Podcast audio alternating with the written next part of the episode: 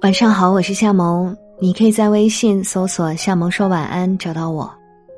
今天我们一起分享到的文章是：这个秋天，有人因为抑郁离世，也总有人重新回到人间。来自七十一，一起来听。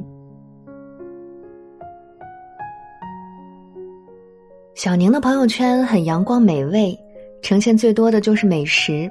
不乏他自己动手做的甜点，有时学会了一样新甜品，比如马卡龙塔、翻糖蛋糕，他都会开心的发个朋友圈。如果不和他深聊，你完全不会想到，这个二十二岁的女孩子受抑郁症困扰数年，曾两次尝试自杀，数度休学，直至去年底从大学退学。如今的她在一家甜品店里打工，从学徒开始学做甜点。直到成为独当一面的甜点师，同事不会做的甜点都得呼叫他，哪怕有时会牺牲自己的休息时间，他也乐于帮忙，因为感觉到自己的价值。听他讲述成长的历程，从儿时的忧虑到中学、大学的挣扎，两度尝试自杀却又挺过来的艰难，我长长的出了一口气，感叹道：“这一路走来。”很不容易呀，又为之感动。至少眼前的他看起来已走过了最黑暗的时刻，正朝着光明的方向前进。他能够从生活和工作中感受到快乐美好，哪怕是一个小朋友吃了他做的甜品，说：“姐姐做的好好吃，我长大也想成为一名甜品师。”他也能开心好久。写下他的故事，不知能否给正在黑暗中的抑郁症患者以一点点光明。在和上海精神科医生姚浩访谈时，他说：“中国的抑郁症患者数量非常庞大，但识别率和就诊率却很低。每十个抑郁症患者里，只有一个意识到自己患病；而在十个意识到患病的人里，又只有一个愿意去医院就诊治疗。”他呼吁对抑郁症的去污名化。如果有一天人们意识到患精神疾病也很正常，就像感冒咳嗽，患病的人才不会藏着瞒着，愿意主动到医院就诊，他们的人生才会真正好起来。若追根溯源，几乎每一个抑郁症患者都能在童年时期找到压力与恐惧的深刻印记。小宁有两个印象极深的片段。读幼儿园时，每天傍晚放学，他都是最后被母亲接走的那个小孩儿。在孩子眼中，漫长的等待时间里，他的心里充满了不安与恐慌。是不是，最后被接走的小孩儿，是最不被爱的？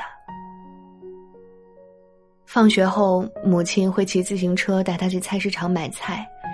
每一次，母亲都把自行车停在菜场门外，让小宁守着，别让人偷了，然后自己去买菜。年幼的小宁独自在人潮之中守着自行车，心里满是害怕。他每天都会怀疑母亲是不是就这样走了，把他抛弃了。多年以后，小宁依然记得这段往事，母亲已全然没有印象。或许，对大人来说。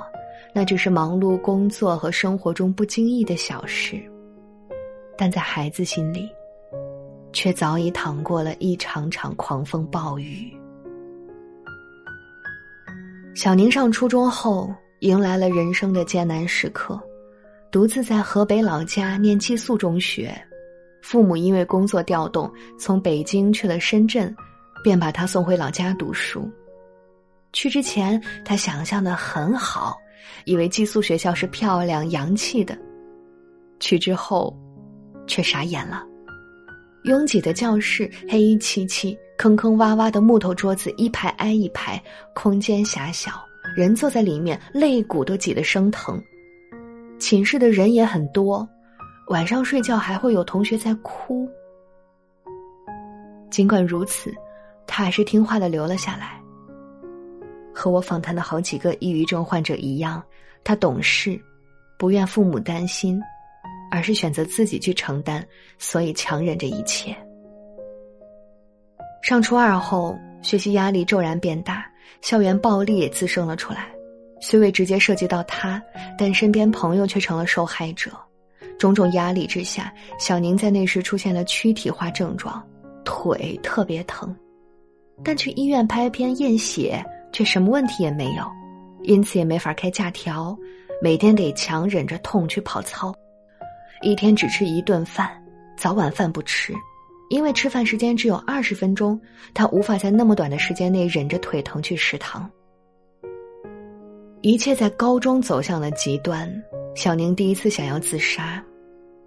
那时，小宁考进了本地一所很好的中学，该市另一所中学是有名的高考工厂，近乎于军事化的管理，练就了极高的高考升学率。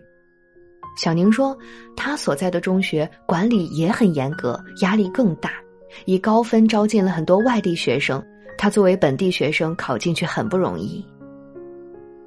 高压学校里的一次次考试，即将面临的文理分科，让小宁的压力越来越大。他逐渐萌生了轻生的想法，并准备在一次月假回家时进行。那时，父母已从深圳回老家发展，他一个月没回家，爸妈准备了很多好吃的，他不忍心伤害他们。但临上学时，父亲却摧毁了他最后的心理防线。他非要看他的成绩单，完了开始批评他成绩怎么这么差。伤人的话一句接一句的说出口，小宁崩溃了。他拿了两整瓶药回了学校，当天晚上，就在宿舍里就着水，全部吞下去了。冰山不是一夜形成的。每一条绝路都是在漫长岁月里一点点铺就的。在我访谈的抑郁症患者里，不乏和小宁一样，青春期没有父母的陪伴，却又承受着父母极高的期待，那种期待变成了孩子心里沉重的压力。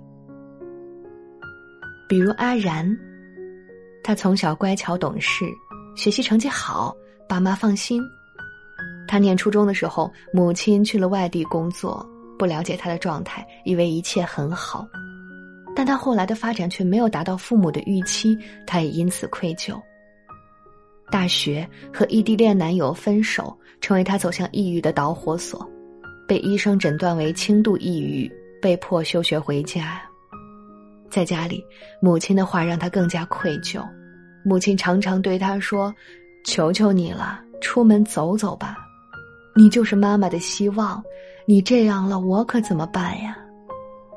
我就知道自己命苦，忙来忙去的也没人联系我，这么累也没人关心。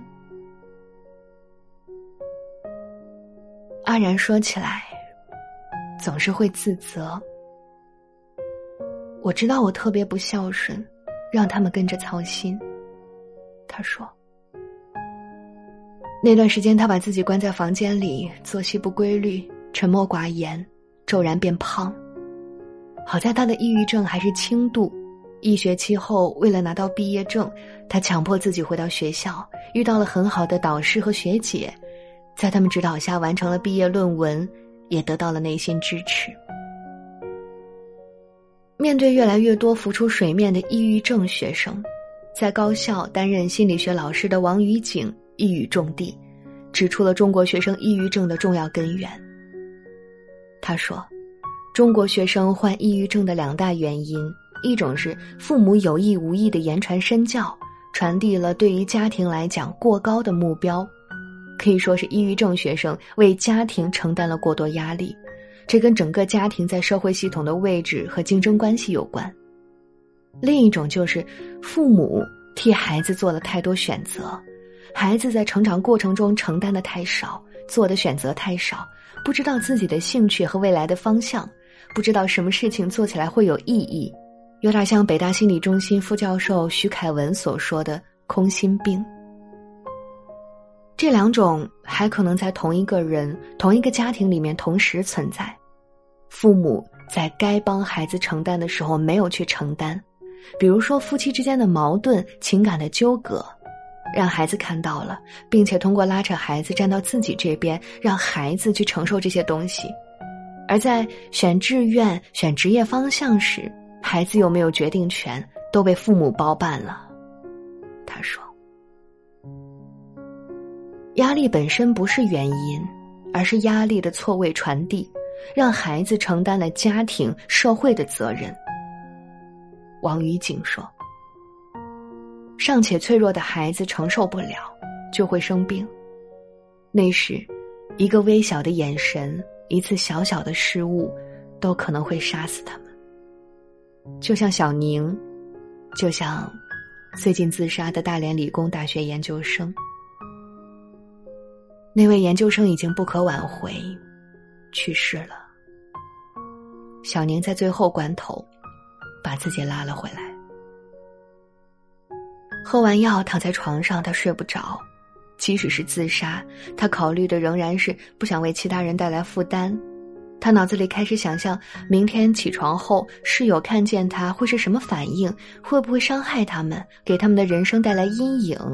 学校的老师、校长又是否会受到牵连？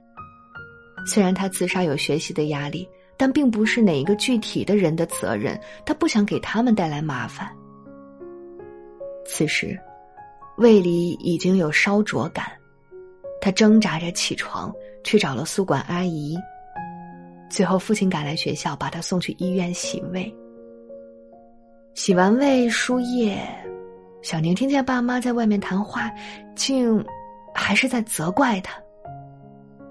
那一刻，他觉得人生好灰暗，好灰暗。好在从那以后，他转学去了一所普通高中，度过了压力不太大的三年。但那时他的抑郁症已经越来越严重，喘不过气，失眠，不怎么吃东西，每天晚上不停的哭。他知道自己生病了，让父母带他去看心理医生，但他们仍然认为你只是叛逆。父亲也不相信有抑郁症这回事。直到有天母亲接他放学，他在车里暴哭，向母亲说了这些年遇到的所有事情和状态，母亲才觉得，这些年，你好像的确不太正常。让他休了学，但，还是没有带他看医生。小宁在高考前一个月去了学校，最后考上一所还不错的中外合作办学的大学。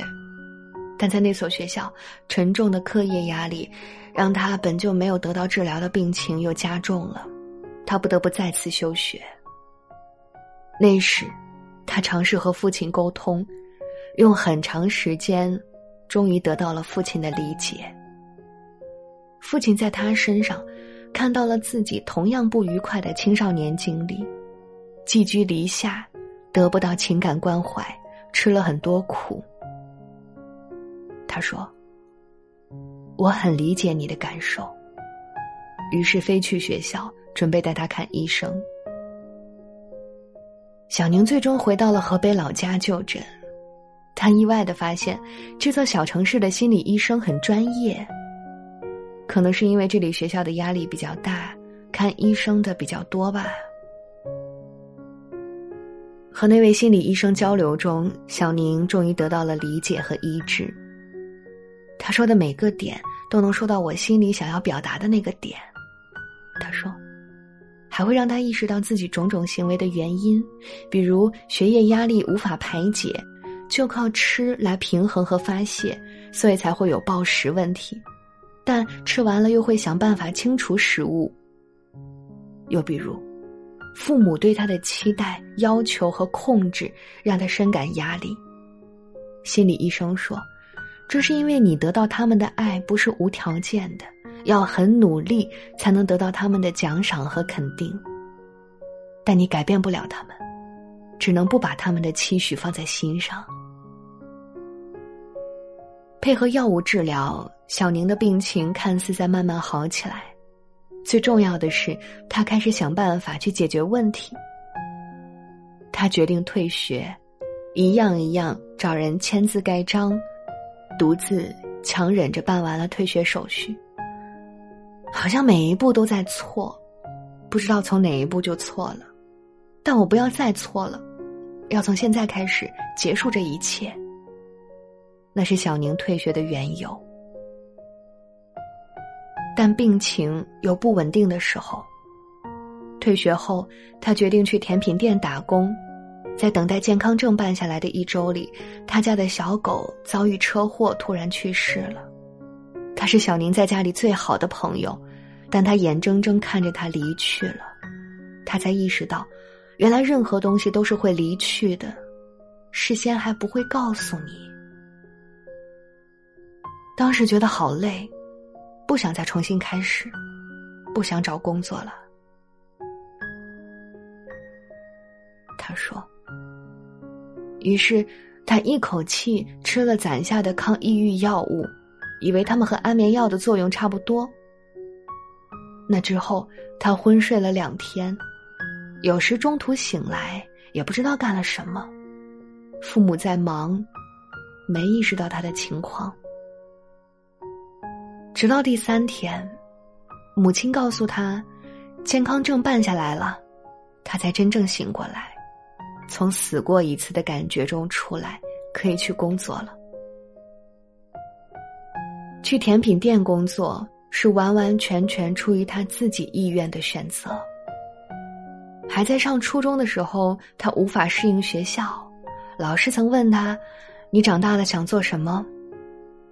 当一名厨师，或者做甜品，搞些制作。他说：“那是他从小的愿望。”比起动脑，我更喜欢动手。在经历了种种痛苦挣扎、绕了一大圈路后，他终于得偿所愿，站在了自己选择的新起点。参加工作后，小宁收获了太多太多的体会。工作要克服很多困难，再也不能衣来伸手、饭来张口，没人哄着你了。但他反倒觉得一切没有那么难。那种痛苦比在学校里无所事事、没有价值感好太多了，因为那些辛苦委屈都能让你获得一些东西，比如制作甜品的方式，比如明显的进步和成长，比如小朋友的肯定与崇拜。那种有所付出、有所得到的快乐，是什么也比不了的。再后来遇到了好的同事、师傅。他觉得，人生从来没有这样真真正正的开心过。慢慢的，他养成一种思维方式：遇到问题去面对、去解决，并从中感受到快乐。这是学校无法学到的，在学校是可以逃避的。社会不一样，有责任在里面。你在这个岗位上，无论挣多少钱，都要负到责任。从另一面说，也有被需要的感觉。他说：“工作依然有困难的时候，比如现在他当了主管，要负责出餐、品控、管理。不善交际的他，沟通时会有障碍。前不久还因为人员问题，连续三天晚上暴哭失眠。但现在的他，遇到问题开始学会表达，也会和家人打电话倾诉，从而得到缓解。”以前他总觉得这是给他们带来麻烦，现在觉得，家人之间就是需要互相帮助，而且这是交流，不是麻烦，还能得到家人很好的建议。对此，他不再有负罪感。再没有什么，比看到一个人从黑暗中走出来，更让人安慰与欣喜了。另一位在高校担任心理咨询师的小雅，看过不少类似于小宁这样的案例。很多学生在药物跟咨询的帮助下，能看到很明显的变化。最开始很难投入到工作、学习、生活，情绪很低落。后来慢慢找到自己想要做的事情、感兴趣的东西，人生有很多轨迹的变化。这些让人感动的变化，让我对这个职业更加坚定。他说：“抑郁症患者身边的人也很重要，同学朋友的善意，家长的支持，对他们来说很重要。我想起这个秋天，不断传来疑似抑郁症患者结束生命的消息。想到在这个千疮百孔的世界，保持自由与自身完整的不易，也想到里尔克的一句话：“哪有什么胜利可言？挺住，意味着一切。”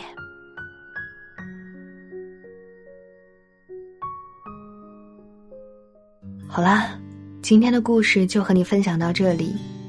我是夏萌，感谢您的收听，我们下期再见。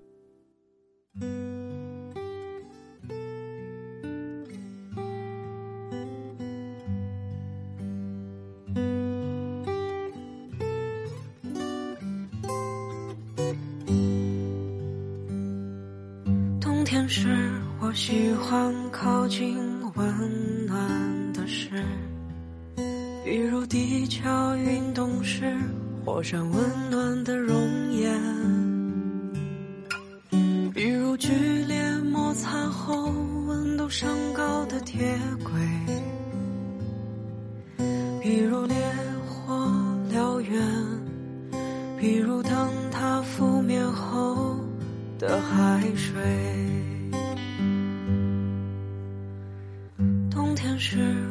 尝试靠近温暖的事，比如积雪之下经年翻滚的热泉，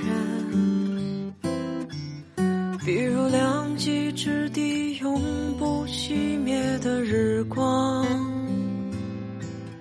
比如爱和死亡，比如不顾一切的扑向你的胸膛。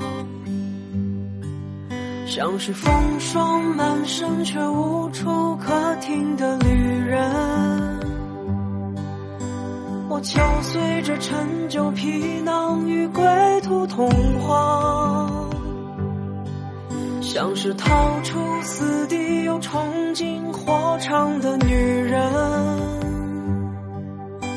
我怀抱着心爱之物，将自己安葬。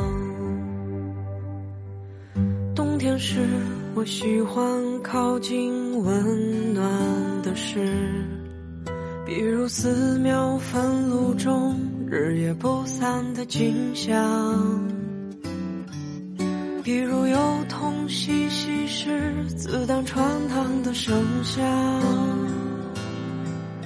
比如日照金山，比如秃鹫振翅时的。乖张，像是风霜满身却无处可停的旅人。我敲碎着陈旧皮囊与归途同化，像是逃出死地又冲进火场的女人。我怀抱着心爱之物。将自己安葬。